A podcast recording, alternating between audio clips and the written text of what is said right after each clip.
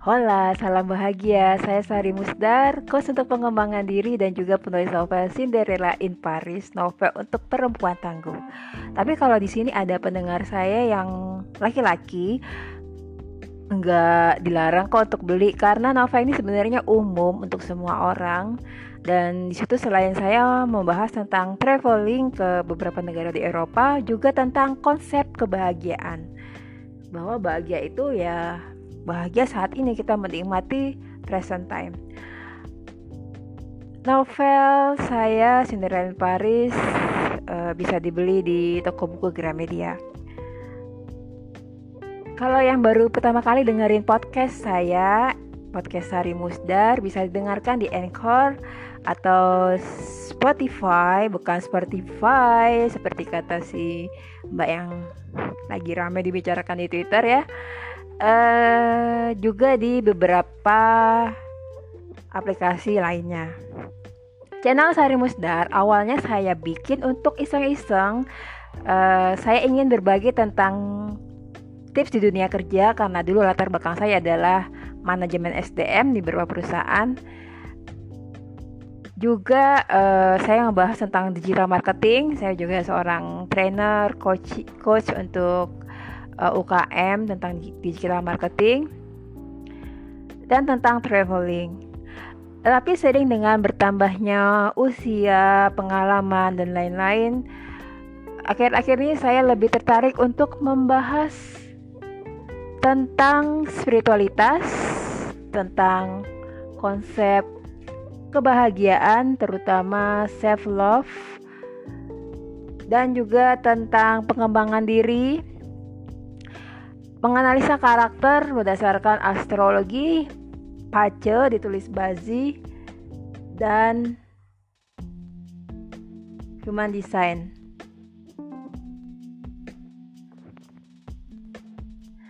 Untuk yang baru dengar podcast saya, saya juga uh, suka membahas tentang empat atau ada juga yang menggunakan istilah HSP, highly, highly sensitive people atau person Empat itu apa sih? Empat adalah orang yang peka terhadap energi makhluk hidup.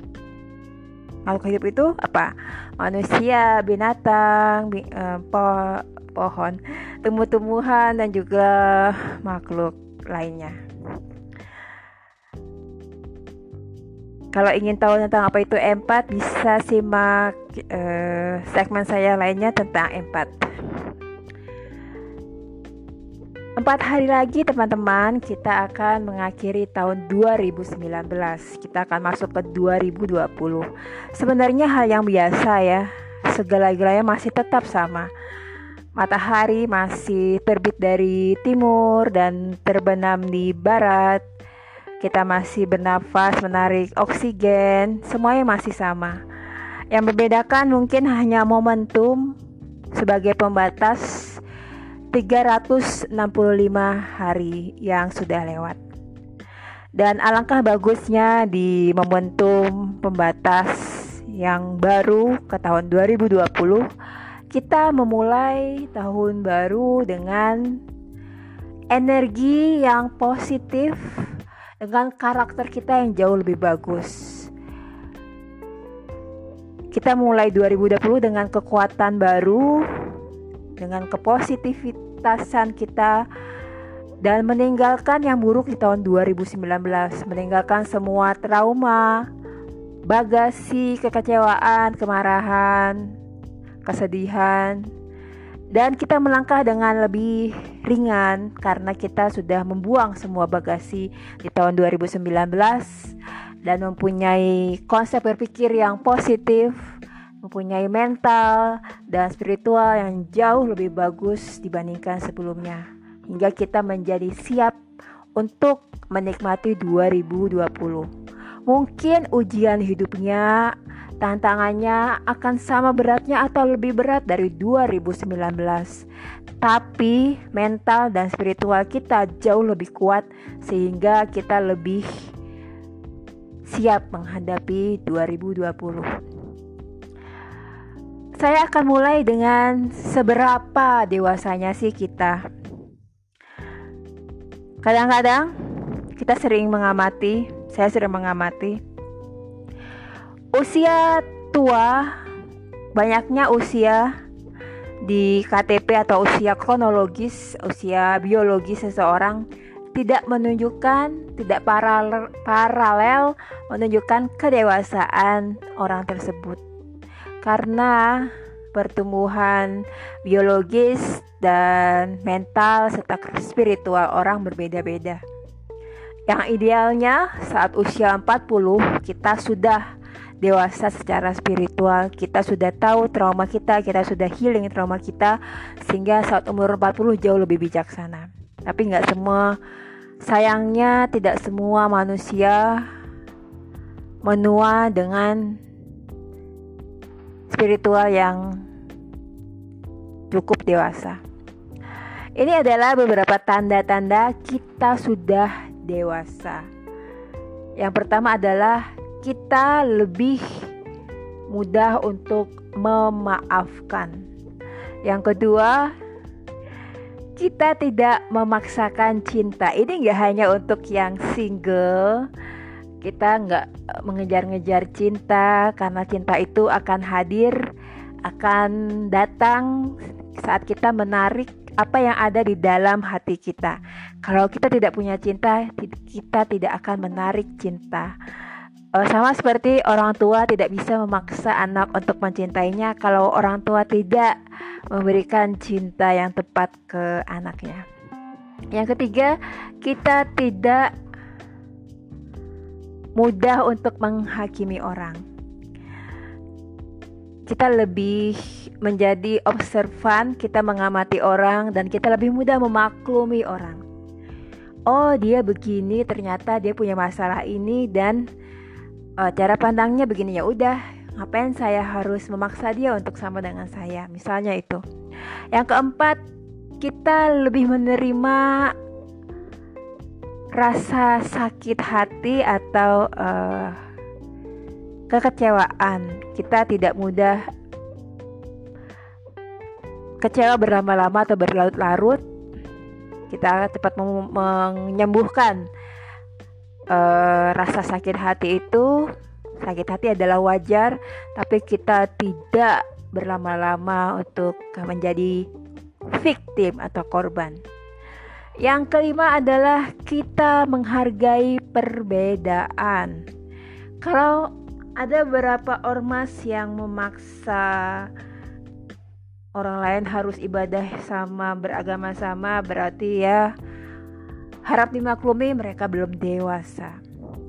Yang keenam, kita jadi lebih open minded, lebih terbuka wawasan kita. Bahwa ya kalau kita sudah tahu setiap manusia diciptakan berbeda, buat apa kita harus memaksa? Kita lebih mudah memaklumi. Yang ketujuh, kita udah nggak tertarik lagi sama pembicaraan yang basa-basi yang nggak penting cuma hahaha bersama teman-teman. Oke, itu emang penting, tapi setelah itu juga kita butuh pembicaraan yang agak dalam, lebih deep. Uh, dan setelah kita ngobrol ada manfaatnya. Yang kedelapan, ini juga mungkin faktor U ya. Kalau masih umur 20-an, kita masih muda diajak jalan-jalan, hangout dan lain-lain. Tapi seiring juga faktor U dan kedewasaan kita lebih suka untuk tidur daripada pergi keluar saat Jumat malam. Tergantung orangnya juga sih. Yang kesembilan, kita jadi lebih senang untuk uh, diam daripada berdebat atau berantem untuk hal yang nggak penting. Uh, waktu tahun 2014, 2019 pilpres ya terutama, saya tuh masih nanggepin debat yang nggak penting. Tapi setelah itu, aduh ngapain ya saya capek-capek. Kalau saya udah menjelaskan sekali ya udah nggak usah saya. Uh, I don't need to entertain that. Uh, nonsense fight. Ya. Yang ke-10 tanda bahwa kita sudah dewasa secara mental dan spiritual adalah kebahagiaan kita tidak tergantung orang lain. Kitalah yang menciptakan kebahagiaan kita dan itu ada di dalam diri kita, di dalam inner self kita. Nah, dari 1 sampai 10 tanda-tanda dewasa di atas, berapa ayo yang sudah kamu punya? Ini ada beberapa resolusi saya untuk tahun 2020. Saya akan stay away from still people. Still people ini adalah orang-orang yang still complaining, still broke, still hating, still nowhere. Saya akan memilih orang-orang yang punya misi dengan saya. Karena kalau komplain terus-menerus itu lama-lama membosankan. Ada lagi resolusi saya untuk tahun 2020 selain menikah dengan pasangan saya adalah uh, pen to zen. Yang pertama, let go of comparing. Saya nggak akan membanding-bandingkan hidup orang lain misalnya anak yang masih umur 23 menjadi staf khusus itu adalah privilege dari Tuhan yang dia yang Allah berikan. Dia dipilih untuk lahir di keluarga yang beda dengan saya. So ya itu adalah kemauan Tuhan. Kenapa saya harus membeda-bedakan hidup orang dengan hidup saya? Yang kedua, let go of competing. Karena sebenarnya Tuhan sudah kalau teman-teman belajar astrologi, pace, human design, kita ini sudah dibeli, diberikan blueprint jalur pet yang berbeda-beda dan lebih baik kita nikmati aja jalur kita masing-masing. Jadi yang ketiga, let go of judgment. Sama seperti yang tadi, udah nggak ada gak ada pentingnya untuk menghakimi orang. Yang keempat adalah let go of anger. Melepaskan kemarahan. Kita nggak boleh lagi gampang marah. Karena selain bikin tua atau kerut-merut juga menghabiskan energi. Consume our energy. Yang kelima adalah melepaskan kekecewaan bahwa hidup ini nggak selalu harus sesuai dengan keinginan. Di saat kita mencapai keinginan kita, kita bersyukur. Di saat tidak, kita menganalisa lagi kenapa enggak. Kalau enggak ya, mungkin memang itu sudah takdir. Yang keenam, let go of worry. Gak lagi kita uh, mengkhawatirkan segala hal. Karena kalau kita terlalu khawatir, itu juga nggak bagus untuk menarik vibrasi yang positif juga akan bikin kita sakit mah. Yang berikutnya adalah let go of blame. Kalau misalnya kita gagal, jangan mudah untuk mencari kambing hitam.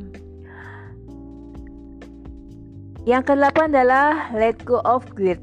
Jangan mudah untuk merasa bersalah atas apa pun kadang-kadang ini kelemahan misalnya kebanyakan perempuan ya perempuan mudah untuk merasa bersalah. Kalau ada apa-apa oh mungkin ini karena saya anak saya begini begitu. Kita harus let go segala perasaan negatif. Yang kesembilan adalah let go of fear. Mungkin ini yang agak masih sulit terutama untuk perempuan me melepaskan rasa ketakutan dan yang ke-10 ini gampang dilakukan dan harus dilakukan supaya kita lebih bahagia dan lebih ceria, terutama lebih awet muda. Have a proper belly love at least once a day. Tiap hari kita ketawa ngakak ya. Kalau bahasa anak sekarang ketawa ngakak sampai perutnya goyang-goyang. Nikmati aja entah itu film kucing, film humoris, apa pun. saya ingin membahas tentang bagaimana sih cara kita uh, meninggalkan rasa sakit.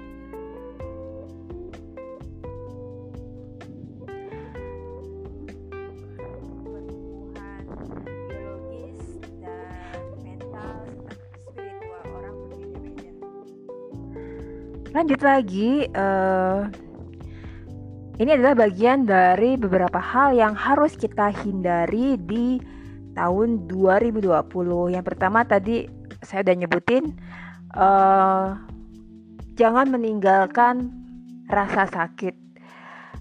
Yang sering terjadi di kebanyakan orang-orang dewasa adalah meninggalkan rasa sakit tidak menghadapi rasa sakit.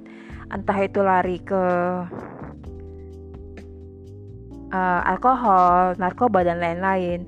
Atau kita pura-pura bahagia, kita menyembunyikan rasa sakit itu uh, kita tidak mencari akar masalah dari rasa sakit itu dan kita nggak jujur kalau ternyata kita sedang sakit. Maksudnya sakit hati ya.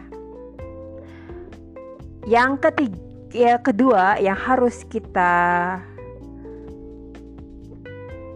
tinggalkan di tahun 2020 adalah menyenangkan menyenang eh, menyenangkan ya. Membuat orang semua orang senang. Kita lebih suka untuk berusaha keras supaya orang senang dengan kita. Ini yang mungkin terutama di uh, timur ya. Kita orang timur perempuan itu dididik untuk melayani, untuk membuat semua orang senang, nggak boleh protes, diam, uh, dan penurut. Sebenarnya hmm, ada buruknya juga. Kadang-kadang kita tidak bahagia saat kita menyenangkan orang lain. Uh, saya dulu seringnya adalah dimanfaatkan orang lain uh, dan itu saya pikir juga karena kesalahan saya. Jadi untuk tahun 2020 kita harus me membuat garis untuk bisa berkata tidak. Yang ketiga adalah uh, melupakan menghilangkan rasa bersalah. Kadang-kadang uh, perempuan ini terutama seringnya kalau dimintain bantuan terus kita nggak bisa sih dia bilang aduh kok gue gue tadi jahat banget ya padahal mungkin kita selalu dimanfaatkan oleh teman kita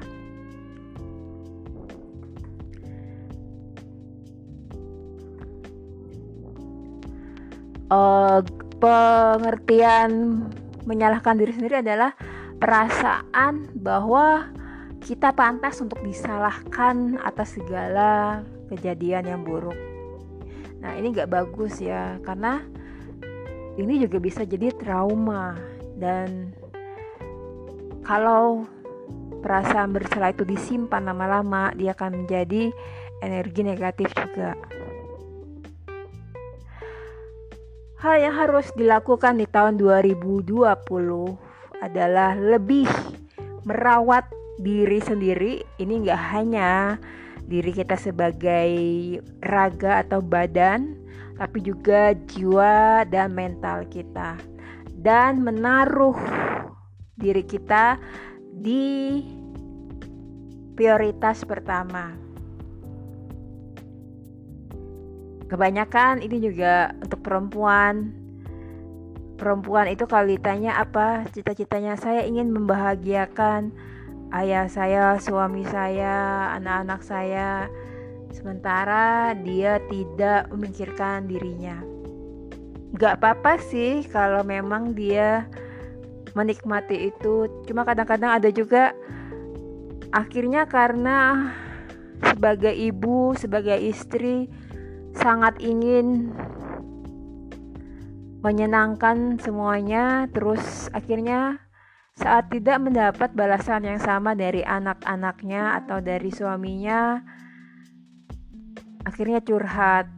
Akhirnya dia nggak bahagia sudah tua tapi sering mengeluh. Ini namanya kan nggak jujur dengan diri sendiri. Lebih baik kita belajar untuk self care untuk merawat diri kita kita yang sebagai badan kita sebagai jiwa dan mental.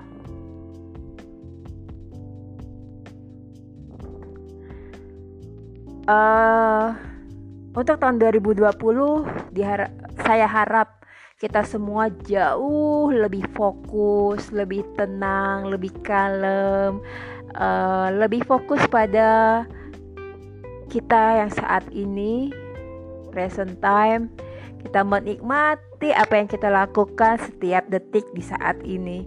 Saat lagi makan bubur ayam baik diaduk ataupun tidak kita menikmati setiap rasa yang kita rasakan di lidah. Entah itu bubur buburnya entah itu ayam suiran ayamnya entah itu kacang kedelainya cakwe potongan cakwe hmm, dan sambalnya. Kita nikmati setiap apa pun yang kita lakukan saat ini detik ini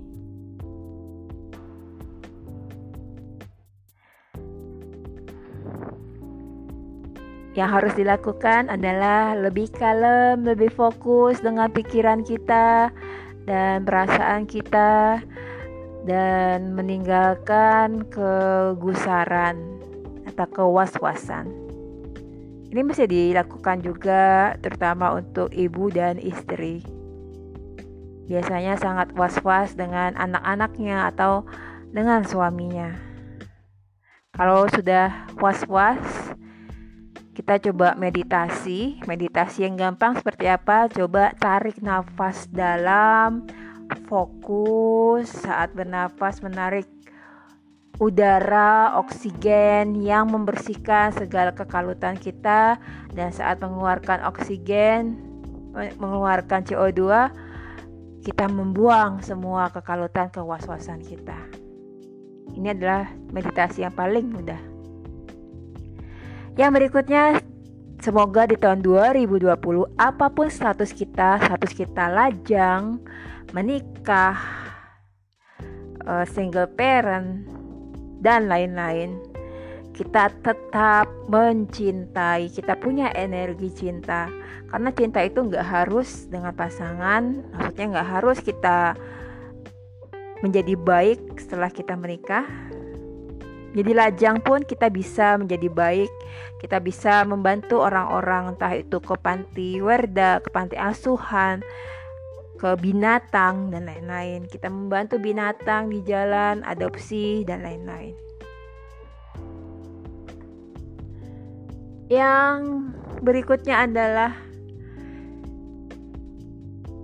kalau biasanya terutama orang modern itu kan bergerak dengan sangat cepat dan orang modern sangat memperhatikan untuk perawatan dan penyembuhan ke dokter. Jangan lupa selain punya badan raga, kita juga punya mental dan spiritual. Di saat kita punya trauma atau punya kekesalan, punya kemarahan, kekecewaan, jangan lupa langsung cepat-cepat healing. Jangan sampai menumpuk, menumpuk, menumpuk menjadi energi yang sangat negatif. Hingga hati kita karatan. Akhir kata, karena sudah 20-an menit, saya ini adalah saya ingin membagikan resolusi saya. Selain tentunya menikah dengan pasangan yang mencintai saya apa adanya yang sama-sama sudah dewasa secara spiritual. Untuk tahun 2020 kita perlu coba sama-sama banyak-banyak minum air. Air putih atau mineral. Banyak-banyak meditasi. Meditasi nggak harus uh, berdiam diri di tengah gemericik air. Cukup dengan olah nafas menarik nafas dalam dan fokus dan banyak bersyukur jangan lupa untuk merawat kulit kita ya supaya terjaga kelembapannya. Banyak makan buah uh, dan uh, untuk perempuan terutama menikmati mandi seperti Bayangkan saja saat uh, air yang kita siram ke, ke tubuh itu membuang segala energi negatif yang ada di tubuh kita. Jangan lupa untuk olahraga. Ini juga resolusi saya 2020 setidaknya jalan kaki dan juga menarik nafas. Baca buku-buku yang bagus, buku-buku yang membuat kita bahagia, yang menambah ilmu kita. Uh, kalau saya, saya ingin membangun bisnis baru, bisnis di bidang coaching tentunya, dan hanya fokus ke urusan saya. Saya akan uh, pelan-pelan saya akan meninggalkan untuk nggak ngurusin urus hidup orang. Kecuali yang kalau lagi kesel misalnya koruptor dan lain-lain, tetap aja saya akan komentar di medsos saya. Jangan lupa untuk mencintai tanpa syarat. Enggak hanya ke pasangan kita masing-masing, ke anak, tapi juga misalnya ke binatang. Ada binatang di stasiun yang sedang kelihatannya menderita, kita bawain makanan. Atau cukup kita elus-elus.